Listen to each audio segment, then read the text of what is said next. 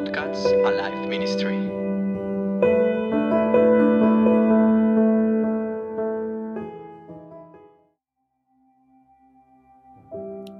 Spätestens, als die Schüler und Schülerinnen in der Schweiz frei bekommen haben, haben alle gemerkt, wow, irgendetwas ist anders. Irgendetwas ist am passieren. Ja, ein Virus breitet sich aus, eine riesige Pandemie ist am entstehen.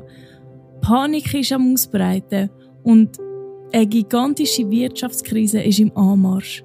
Es gibt viele Theorien bezüglich Zukunft, aber alle sehen nicht sehr rosig aus. Aber ich glaube fest, ich bin überzeugt, dass in all dem, je finsterer Dunkelheit ist, desto heller auch unser Licht scheinen wird. Es heißt, Christus in uns, die Hoffnung der Herrlichkeit. Ich bin überzeugt, ja, der Find hat schlechte Pläne. Er ist gekommen zum Stellen, heisst es in der Bibel, zum Töten. Er hat böse Pläne. Aber Jesus bringt Leben, er bringt Heilung und er bringt Lösung. Es heißt auch, in der Welt habt ihr Angst.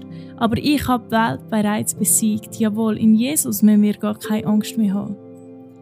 Darum will ich euch fragen, was machst du aus dieser Zeit, wo du jetzt bekommen hast? Wie entscheidest du dich, diese Zeit zu nutzen wo du jetzt auf einmal hast, wenn du nicht in die Schule gehen musst. Wahrscheinlich die einen auch nicht arbeiten gehen müssen.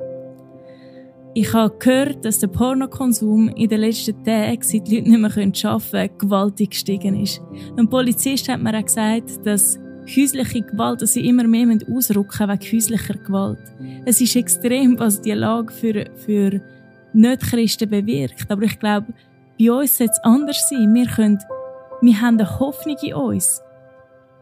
Und ich will wirklich uns ermutigen, dass wir aufstehen und das Zeugnis von der Hoffnung sind.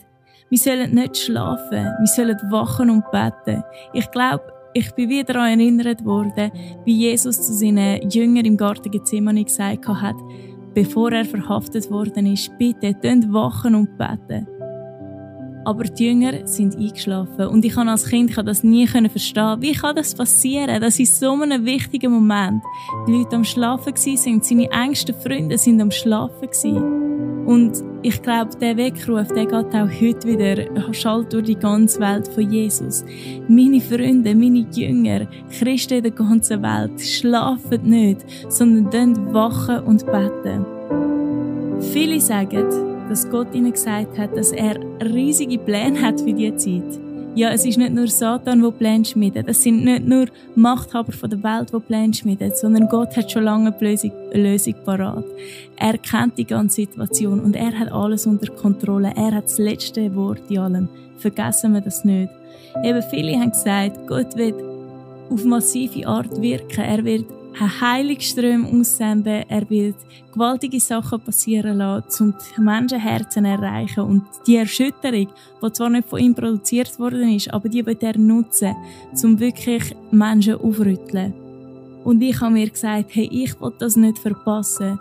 Und ich habe gesagt, Gott, wenn du mich brauchen willst, und ich bin überzeugt, er will jeden einzelnen von uns brauchen, dann will ich dir zuhören und wissen, was hast du mir zu sagen für diese Zeit? Ich will nicht schlafen wie die Jünger, sondern ich will wachsam sein und in deiner Gegenwart die Zeit verbringen. Und dir zuhören, damit ich wissen kann, was Gott für mich parat hat. Darum meine Frage an euch. Was machst du aus dieser Zeit? Wie entscheidest du dich, die Zeit zu nutzen?